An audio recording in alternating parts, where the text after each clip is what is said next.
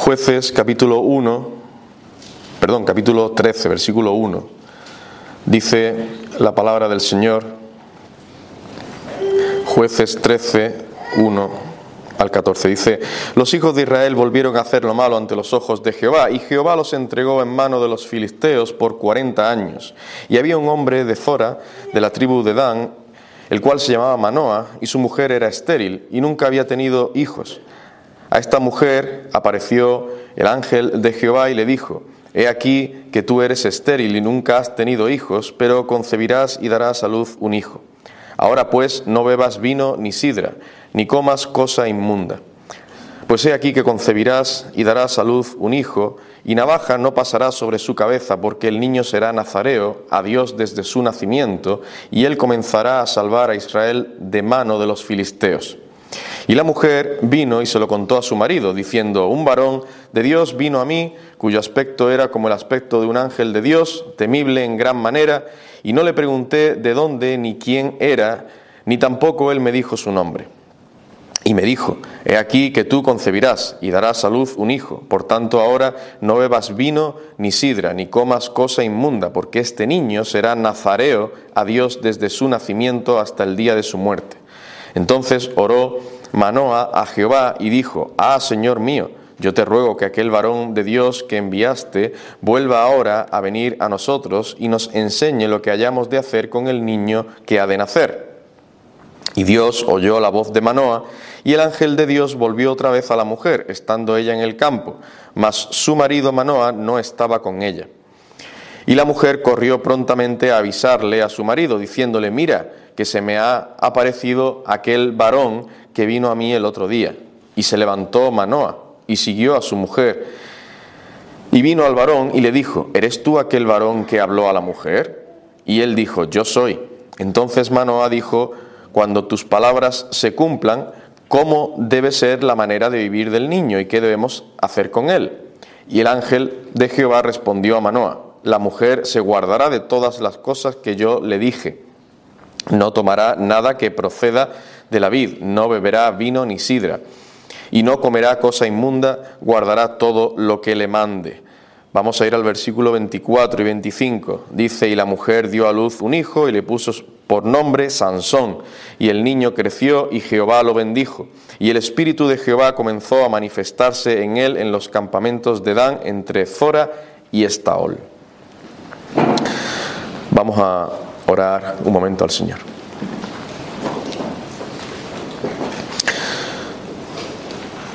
Señor y Padre eterno, Dios creador del cielo y de la tierra, te damos gracias por tu palabra preciosa que podemos abrir, leer, meditar en ella.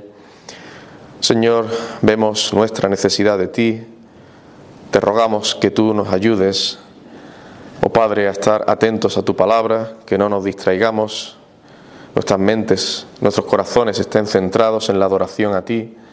Ten misericordia, oh Señor, de tu pueblo. Tu palabra venga para edificación y también para salvación en aquellos que no te conocen. Ten misericordia, Señor, obra en muchas almas.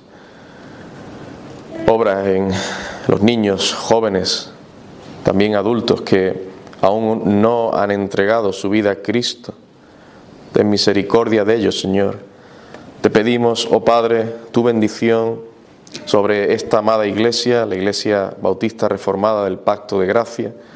Señor, tú sigas guardando, preservando a tu pueblo, unido en amor, guárdalos de los ataques del diablo y aun si Satanás ataca, Señor, tú les des fuerzas para resistir, para combatir.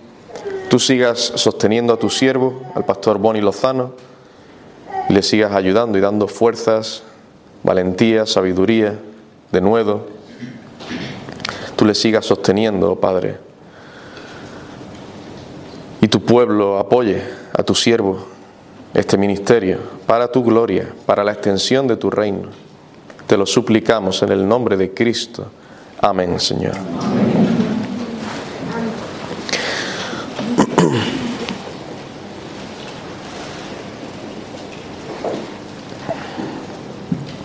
Primera de Juan, capítulo 2, versículos 15 y 16 dice, no améis al mundo ni las cosas que están en el mundo. Si alguno ama al mundo, el amor del Padre no está en él.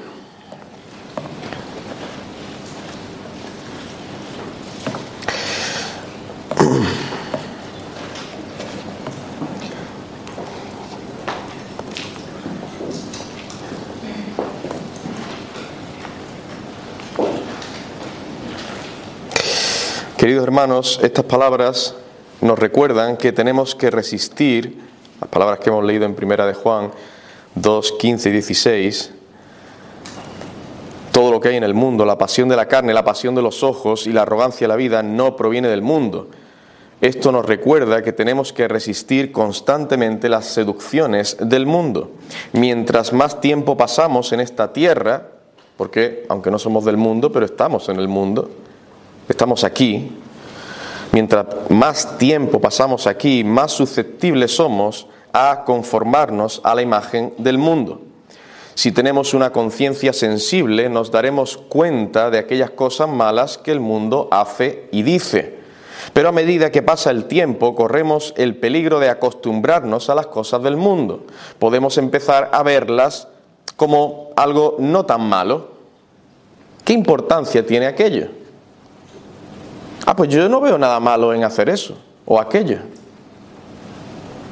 Muchas cosas dejarán de ser ofensivas a nuestros ojos y a nuestros oídos, cosas que Dios no quiere, que, que Él, el Señor, no aprueba, cosas que se condenan en las santas escrituras, podríamos empezar a verlas tan normales.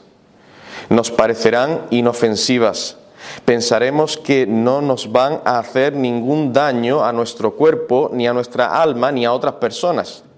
Podemos llegar a creer que Dios no se va a enfadar, que Él realmente permite o tolera tales cosas. Ah, fueron los hombres los que hicieron una interpretación un poco exagerada de la Biblia. Y empiezan los que llegan con que, mm, no, eso realmente se interpreta así. Eh, se, ha, estado interpretando durante miles de años de una manera, pero ya llega el listo de turno donde pues esto se, se interpreta de esta manera. Ah, bueno. Esto entonces abrirá la puerta para que el mundo nos conforme a su semejanza. Nos sentiremos cómodos con aquellas cosas que ofenden a Dios y perderemos el gusto por las cosas que agradan al Señor. Pues bien, Después de esta introducción, basándonos en la historia de Sansón, en este sermón consideraremos la cultura y su seducción. Este es el título del mensaje. La cultura y su seducción. Y el bosquejo que seguiremos será el siguiente. Primero veremos quién fue Sansón. En segundo lugar, la cultura y la sociedad en los días de Sansón. En tercer lugar, veremos el desvío de Sansón. Y concluiré con algunas aplicaciones prácticas. En primer lugar, Veamos, ¿quién fue Sansón? Sansón nació en la época de los jueces, época que es posterior a la entrada en la tierra de Canaán, aunque todavía no habían conquistado toda esa tierra. Sansón vivió en esa época después, después de la muerte de Josué. Los versículos que leímos al principio en jueces capítulo 13 nos dicen quiénes fueron sus padres, pero lo más importante aquí es lo que nos dice el versículo 5 acerca de quién iba a ser Sansón.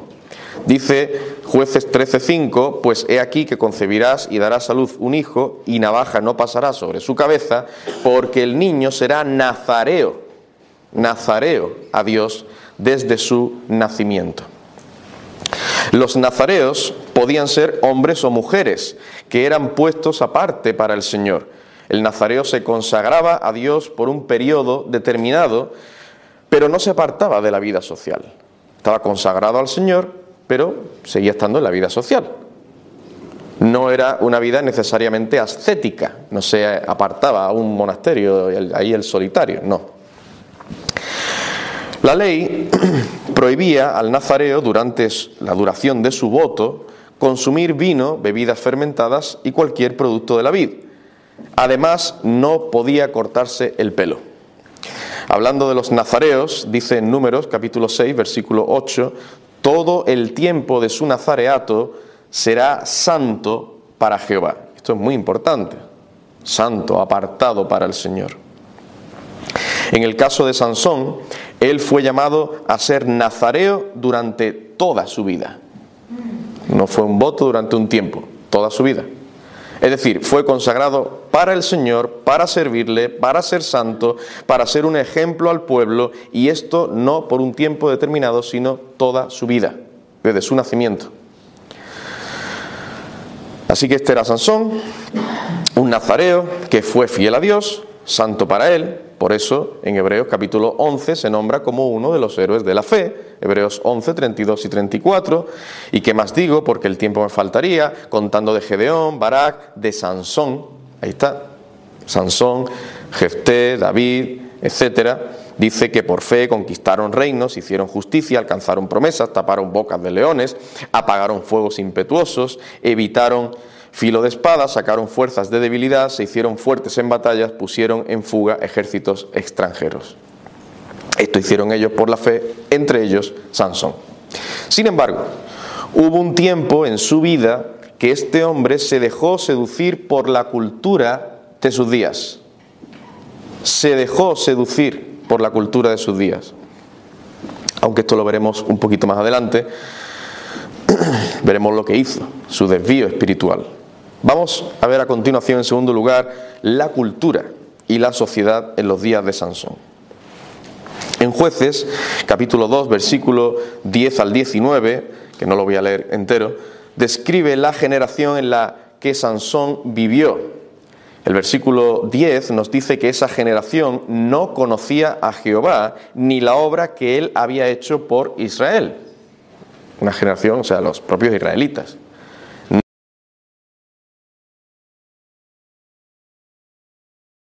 no conocían estos a Jehová ni la obra que había hecho por Israel. Y el versículo 11 dice que los israelitas hicieron lo malo ante los ojos de Jehová y sirvieron a los Baales. Y el versículo 19 dice, mas acontecía que al morir el juez, ellos volvían atrás y se corrompían más que sus padres, siguiendo a dioses ajenos para, para servirles e inclinándose delante de ellos, y no se apartaban de sus obras ni de su obstinado camino. Así que no era una generación muy piadosa, que digamos. Al final del libro de los jueces hay otra descripción que resume muy bien la condición espiritual del pueblo de Israel en aquellos tiempos. Dice en jueces 21-25, en estos días no había rey en Israel, cada uno hacía lo que bien le parecía. Y esto es lo que predominaba en esa sociedad. Por cierto que esta declaración describe también bastante bien la condición en la que se encuentra nuestra sociedad hoy en día. Cada uno hace lo que bien le parece. Hay muchas cosas que se encuentran en el libro de los jueces que nos entristecen. Este libro nos muestra las barbaridades, atrocidades, maldades que una persona, un pueblo, puede llegar a cometer cuando le da la espalda a Dios. Gente que supuestamente, supuestamente conocía a Dios, o al menos había escuchado hablar de Él, pero que de ninguna manera amaba al Señor, sino que más bien prefería amoldarse, adherirse a la cultura pagana de sus días. En el capítulo 13, versículo 1 dice, los hijos de Israel volvieron a hacer lo malo ante los ojos de Jehová, y Jehová los entregó en mano de los filisteos por 40 años, que se dice pronto, pues son 40 años. Los hijos de Israel se encontraban bajo el dominio y la influencia de los filisteos. Por la maldad de los israelitas, el Señor los había entregado en manos de esos filisteos por 40 años. Pero esta no era la primera vez que Dios había usado a los filisteos para castigar la maldad de Israel.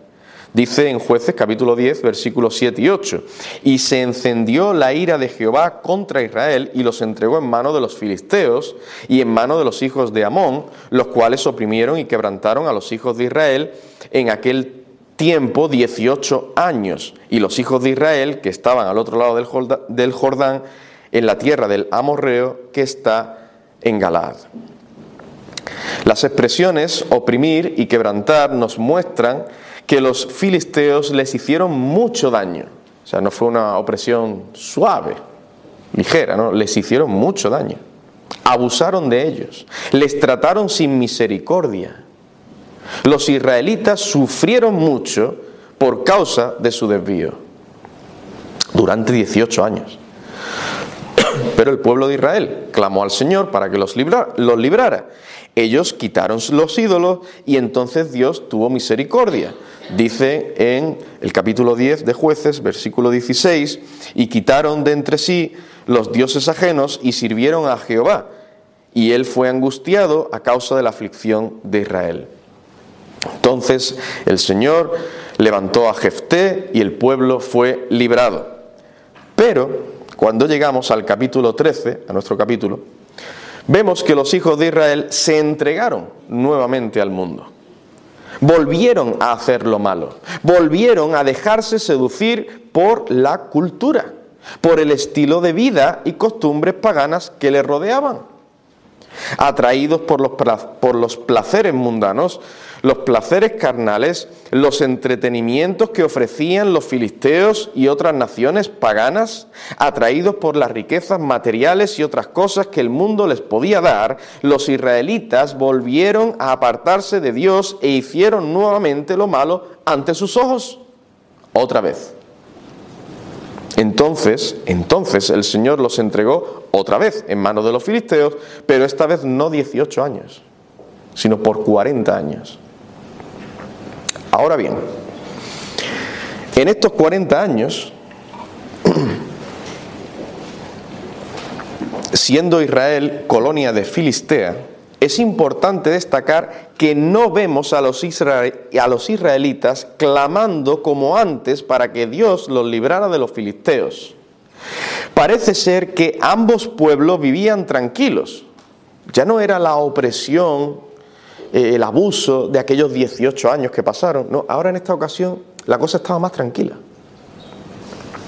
Los israelitas habían llegado a entremezclarse tanto con la cultura del mundo que ya eran como ellos prácticamente.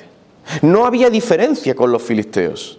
Compartían los mismos gustos, las mismas prioridades, las mismas costumbres, los mismos hábitos, los mismos deseos, los mismos dioses también. Por tanto, no tenían problemas con los filisteos. Podríamos decir que se llevaban muy bien. No había guerras ni conflictos. No había una preocupación por la mala influencia que este pueblo pagano, los filisteos, pudiera ejercer sobre nuestros corazones o sobre nuestras vidas o sobre nuestros hijos. No, no se preocupaban.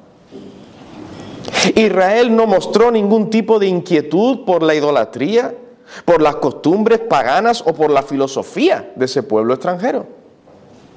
Les daba igual que los filisteos rechazaran a Jehová y desobedecieran su santa ley. No vemos en los israelitas un celo por la gloria de Dios. No sentían ningún tipo de tristeza al ver que el nombre de Dios era vituperado y blasfemado. Les daba igual. Tampoco se entristecían al ver la condición espiritual en la que se encontraban esos filisteos. Esa convivencia pacífica con sus conquistadores resultó ser muy peligrosa y dañina. Poco a poco empezaron a ser influenciados por la cultura pagana. Lo que el diablo no consiguió por la opresión, lo logró por medio de las seducciones mundanas de una sociedad pagana. Lo logró por medio de una convivencia pacífica. Y hoy en día, en aras de esa convivencia pacífica, tranquila, Satanás y el mundo nos anima a renunciar a los principios bíblicos, nos anima a dejar a un lado, si no toda, al menos parte de la verdad de la palabra de Dios Así todos podremos convivir felizmente y pacíficamente, sin problemas. No habrá tensiones, ni turbaciones. Habrá un buen entendimiento, una convivencia pacífica. Esto es lo que pasa hoy en día y esto es lo que pretende el mundo. Pues bien, Sansón fue uno de los que, tristemente, se dejó seducir por la cultura y costumbres de sus días. Veamos en tercer lugar el desvío de Sansón.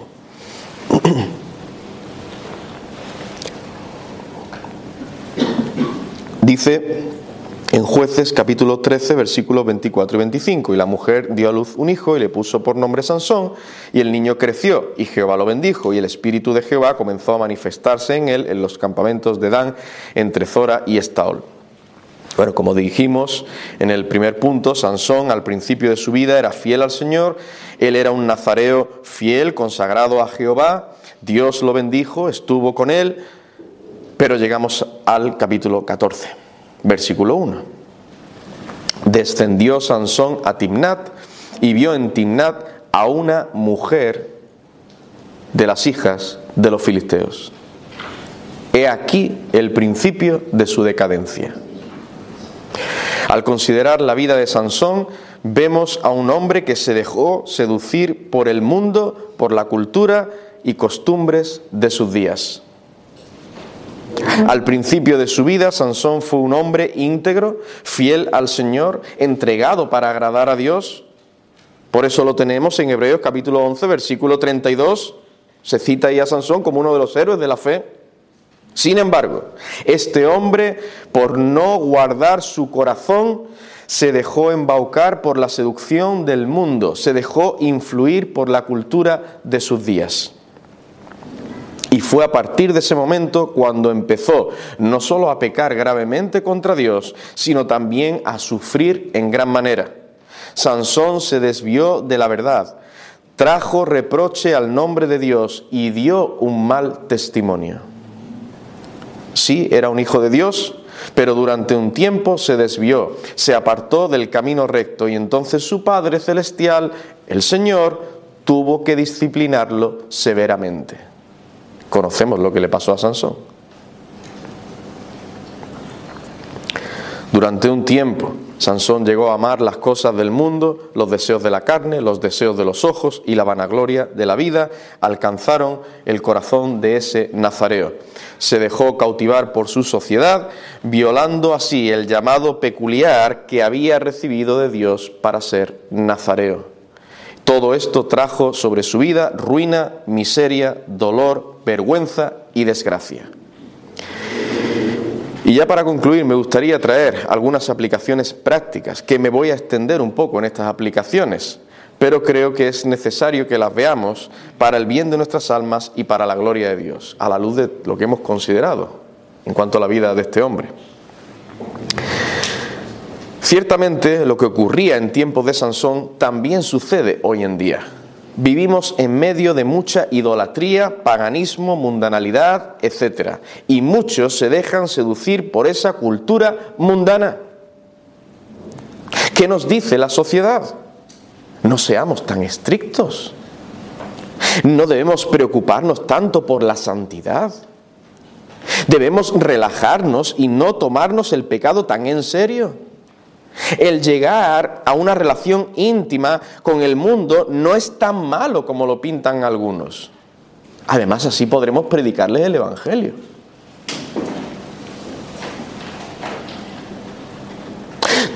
todos debemos entendernos, ser tolerantes, respetuosos, vivir tranquilos, conviviendo en paz, sin discusiones, sin enfrentamientos.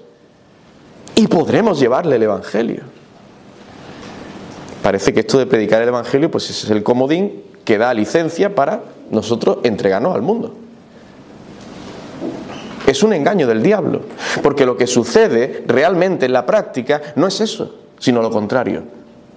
Ese que pretende mezclarse, eh, llegar a una relación íntima, cercana con el mundo, supuestamente para predicarle el Evangelio, al final ese se ve influenciado por el mundo y o no le predica el Evangelio o le predica un Evangelio totalmente aguado, que no tiene nada que ver con el Evangelio de las Escrituras. Y al final se autoengaña a sí mismo, no le predica la verdad a esa persona y los dos, bueno, pues hay paz, hay tranquilidad. Pues se ha dicho que ha creído en Cristo. Ah, he predicado el Evangelio y, y dice que ha creído en Jesucristo. Ahora ve tú a ver la vida de esos dos.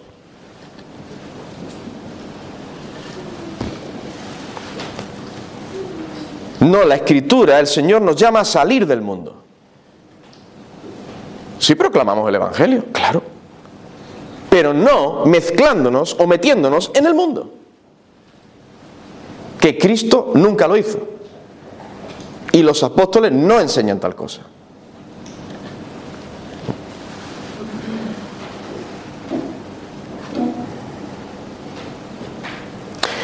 ¿Y qué nos dice la, la sociedad? Deja a un lado tus convicciones bíblicas, no seas tan estricto, deja a un lado esas convicciones para aceptar, abrazar sin reservas la filosofía, cultura, costumbres, ideas, etcétera, del mundo. Esto es, en resumen, lo que dice directa o indirectamente esta sociedad. Lo que nos dice, déjate de tanta Biblia. ¿Y sabéis qué? Que tristemente muchos que dicen ser cristianos dicen lo mismo. No seas tan estricto, porque no vas a ganar almas para Cristo. Si eres muy estricto, no vas a ganar almas para Cristo.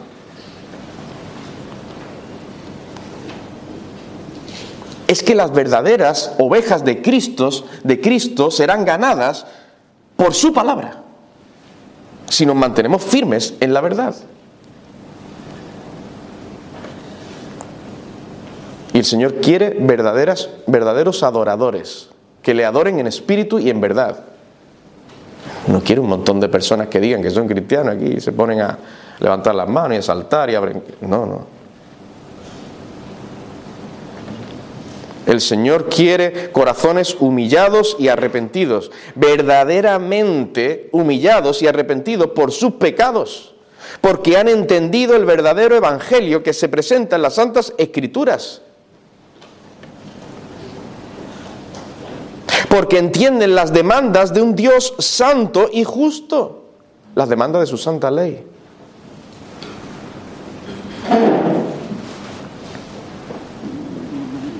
¿Cómo vienen a decirnos no seas tan estricto? Es que hay que ser estricto.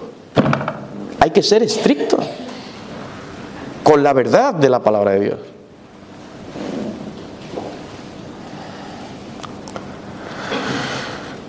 Debo aclarar, nosotros queremos una convivencia tranquila y pacífica, pero no a toda costa.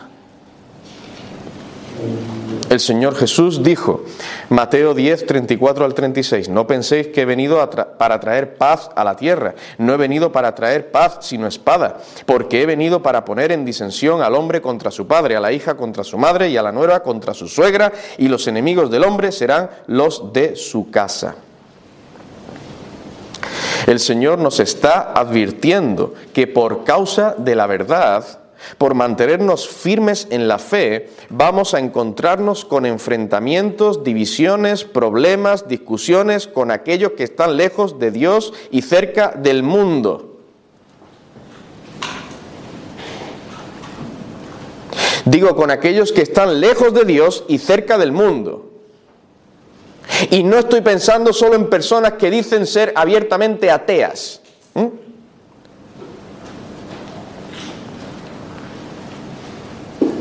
También otros que dicen ser creyentes, pero realmente están lejos de Dios y cerca del mundo. Tenemos que mantenernos firmes en la fe. ¿Y esto por qué? Porque ellos no aman el mundo no ama a Dios ni su palabra, pero nosotros sí. Y entonces habrá oposición. Ellos querrán desobedecer al Señor y nosotros no. Ellos querrán ir a sitios a los que nosotros no queremos ir. Ellos pensarán y dirán cosas que nosotros desaprobaremos. Y ahí está el problema, ahí está el conflicto. Nosotros no lo queremos, ese conflicto. Pero si lo hay, por mantenernos firmes en la verdad, en la fe, pues que lo haya. Ya el Señor Jesucristo nos advirtió. Dentro de la misma casa habrá oposición. Hermanos, en lo que dependa de nosotros debemos estar en paz con todos los hombres, pero esto no es a cualquier precio. Y en una sociedad donde hay calma, tranquilidad, una convivencia pacífica, una cordialidad, etcétera, todo esto está muy bien. Y desde luego no estamos en contra de esto. Pero en una sociedad así corremos el peligro de dejarnos arrastrar por costumbres y formas de pensar que Dios condena. De modo que sí, tenemos que esforzarnos por promover una convivencia pacífica, claro que sí, pero sin renunciar, olvidar o abandonar los mandamientos del Señor, su palabra, su verdad. Bajo ningún concepto debemos dejarnos seducir por la cultura pagana, idólatra, anticristiana de este mundo. Sin embargo,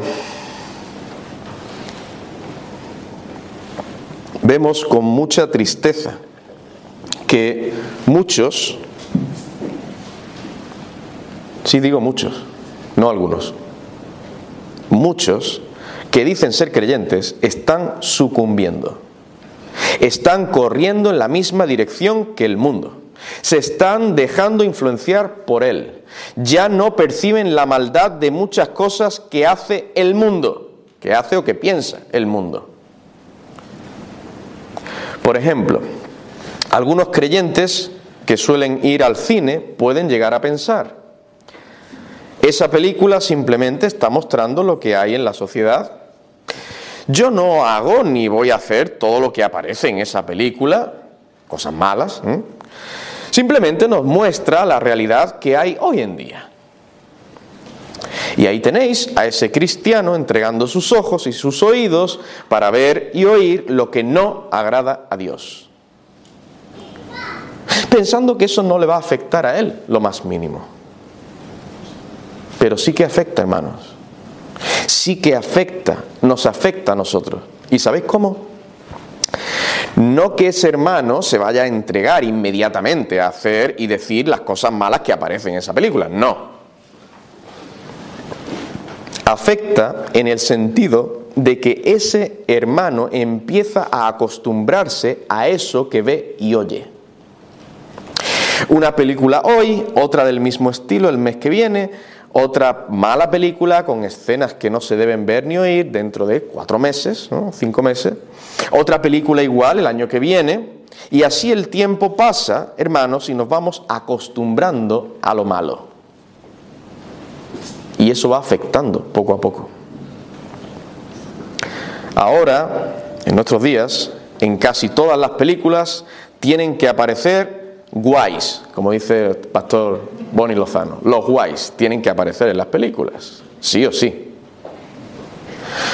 Pues si exponemos a nuestros hijos y a nosotros mismos a eso, ¿qué podría llegar a pasar? ¿Qué podría llegar a pasar? que lo veríamos tan normal, tan natural. Oh, sí, eso está, mal, pero bueno, ya hay mucha gente así, ¿entiendes? Tampoco es algo tan, tan grave. Y podríamos llegar a no verlo tan grave. Pero eso que hacen los guays no es normal, ni es natural. Es un grave pecado contra Dios. Si nos exponemos al mundo para absorber lo que este mundo nos quiera dar, como una esponja absorbe el agua, acabaremos empapados de su cultura, de su forma de pensar, sus pensamientos carnales, etcétera, etcétera. Y esto nos alejará de Dios poco a poco. Hay cristianos que vosotros los veis y ya no se escandalizan por determinadas cosas se dejan influenciar por este mundo y esto es algo muy peligroso. Y esta influencia está llegando también a las iglesias, donde sus líderes, pastores y diáconos están adoptando las formas del mundo. Vamos a vestirnos en la iglesia con camiseta, con pantalones vaqueros, nada de traje y corbata. Vamos a vestirnos como el mundo se viste para que no nos vean diferentes, para hacer que los jóvenes se acerquen a nosotros, no que se alejen, se acerquen. Ya no es tan importante venir bien vestido y arreglado para adorar a Dios, al Rey de Reyes. Eso dicen algunos. Pero queridos hermanos, la cosa no se queda ahí. Ese es el principio.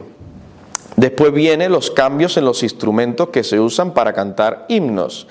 Después los cambios en el tipo de música en la adoración. Después se cambia la letra de los himnos. Después ya ni se cantan himnos, sino canciones supuestamente cristianas. Después surgen cambios en la forma de predicar. Después los cambios en el contenido de la predicación. Después los recortes en el tiempo de la predicación. Después se introducen cambios en la decoración del local donde se reúne la iglesia. Después vienen cambios en el gobierno de la iglesia. De teocracia se pasa a democracia. Después viene la inclusión de diaconisas, mujeres diáconos, claro. Después se levantan los que quieren, o las que quieren, mejor dicho, las que quieren ser pastoras. Después se empieza a admitir como miembros a personas homosexuales. Después se hacen recortes o modificaciones en el tipo de literatura que se promociona. Después se empiezan a permitir o pasar por alto inmoralidades cometidas por algunos miembros. Y así sigue la rueda más y más hasta que al final ya no tenemos una iglesia local, sino un club social que no se diferencia demasiado de otros clubes sociales que hay en el mundo.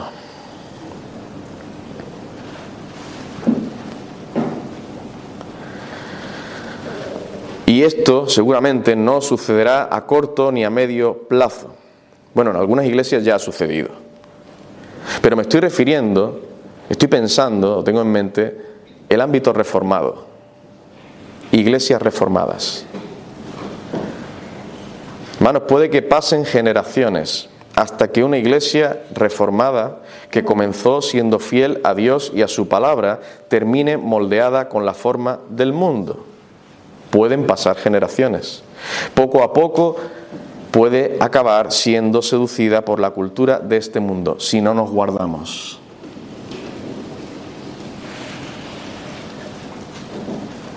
Ya digo, se empieza con poco. Uno ve una pequeña grieta en la pared. Bueno, no pasa nada. Pequeña grieta. No entra aire, ¿eh? no entra agua. Ahí está. Al poco tiempo ve que la grieta está un poco más grande. Bueno, está un poco más grande, pero en fin, sigue sin entrar agua. y sigue sin entrar aire por ahí. Bien, no hay problema. Al tiempo ya la grieta es así de grande. Uf, qué feo se ve, ¿no? Bueno, pero todavía sigue ahí la pared. Sigue sin entrar agua, sigue sin entrar hay viento, ¿no? Aire. Tranquilos.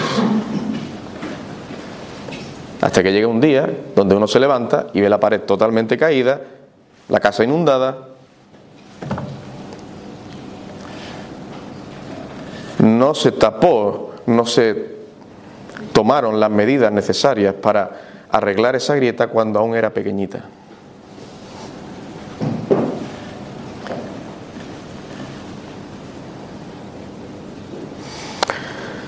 Digo esto, hermanos, para que estemos advertidos, para que nos aferremos a la palabra de Dios.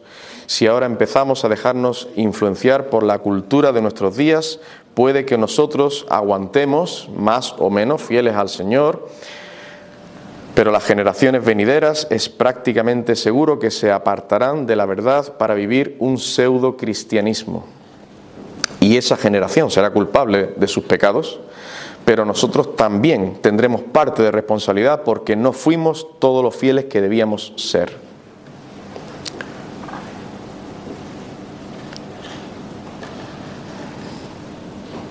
Vamos a cambiar esto, vamos a cambiar aquello. La adoración es muy aburrida. Hay que añadir algo, algo de chispa. ¿eh? Si ponemos ahí un escenario y se pone a cantar ahí dos o tres, de los que mejor canten, claro. Pues que la iglesia, mira, todo así desentona un poco, ¿me entiendes? Y hay algunos que se salen gallitos y otros cantan muy bajito algunos, otros más alto. Ponemos ahí tres o cuatro hermanos que cantan muy bien con sus micrófonos. ¿eh? Solo se le oye a ellos, no al resto de la iglesia, si es que canta el resto de la iglesia.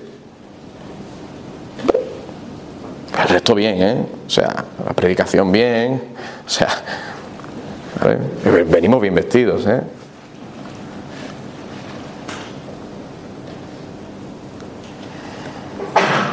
Ahí empezó la grieta.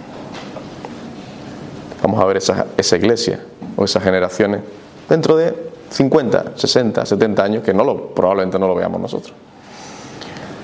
Tenemos que guardarnos, guardarnos de no dejarnos influenciar por la cultura, la mentalidad de este mundo, que es lo que se ha introducido en muchas iglesias, iglesias reformadas. Y eso se van a ver las consecuencias. Puede que no lo veamos ni tú ni yo, puede que lo vean los hijos de nuestros hijos verán las consecuencias y cómo están esas iglesias que un día fueron reformadas. Y hermano, nosotros no abogamos por salir del mundo. Cristo no oró al Padre para que nos quitara del mundo, sino para que nos guardara del mal. Nosotros no abogamos por retirarnos a un monasterio, pero sí insistimos en que debemos guardarnos del mal. Es decir, debemos guardarnos de adoptar las costumbres, las formas, las ideas, los gustos antibíblicos de este mundo y aún de iglesias donde ya se ha introducido el mundo. Queridos hermanos, nuestro Dios nos ha llamado a ser santos, consagrados para Él. Por así decirlo, nosotros, los verdaderos creyentes, somos nazareos para el Señor. Como Sansón, nosotros hemos sido apartados para Dios por Cristo Jesús. Por tanto, no nos dejemos seducir, influenciar por la cultura de este mundo impío. No nos dejemos influenciar. Tenemos que clamar al Señor para que el Señor nos ayude, nos fortalezca para guardar nuestros corazones y permanecer fieles a Él, fieles a su verdad. Y tú, mi querido niño, joven, adulto, que todavía tienes tu corazón puesto en este mundo, te exhorto a que salgas de él. De lo contrario, tu destino eterno será el infierno. Deja el mundo, reconoce que has pecado contra tu Creador, confiésale tus pecados, arrepiéntete de todos tus pecados, cree en Cristo como el único que pagó el castigo que tú mereces por tus pecados y entonces serás salvo. Confía en el Señor Jesucristo. Si sigues en el mundo, el infierno te espera. Cree en el Señor Jesucristo y serás salvo no serás condenado, tendrás vida eterna. Termino ya con las palabras que tenemos en Romanos capítulo 12, versículos 1 y 2. Así que, hermanos, hermanos, os ruego por las misericordias de Dios, que presentéis vuestros cuerpos en sacrificio vivo, santo, agradable a Dios, que es vuestro culto racional. Hermanos, no os conforméis a este siglo sino transformaos por medio de la renovación de vuestro entendimiento, para que comprobéis cuál sea la buena voluntad de Dios, agradable y perfecta. Vamos a orar al Señor.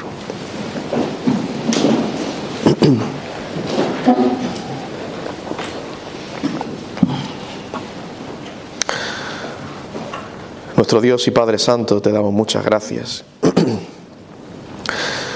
que tú nos traes tu palabra, nos adviertes, Señor, cuán bueno eres y misericordioso. Nos adviertes, nos exhortas. Gracias te damos, Padre. Pero hay una responsabilidad de nuestra parte. Tú nos llamas a guardar nuestros corazones sobre toda cosa guardada, a salir del mundo, a ser más santos como tú eres santo Señor, te necesitamos en esta tarea, en este deber, que es difícil, imposible en nuestras propias fuerzas. Danos de tu gracia y de tu poder, Señor, y podamos ser de ejemplo, de testimonio a nuestros hijos, a nuestros vecinos, a nuestros hermanos, a nuestro prójimo, para que tú seas glorificado, Señor, y para que tu reino avance, Padre. Te pedimos y te suplicamos esto para tu gloria, rogándote, Señor, que tú obres en aquellos que aún están en el mundo. Rescátalos, Señor. Ten misericordia de ellos. Solo tú puedes hacerles ver su pecado. Solo tú puedes hacerles ver la salvación que hay en Cristo. Te suplicamos por nuestros hijos que no son creyentes, jóvenes que hay aquí que no son creyentes, personas adultas también. Ten misericordia de sus almas. Te lo suplicamos en el nombre de Cristo. Amén, Padre.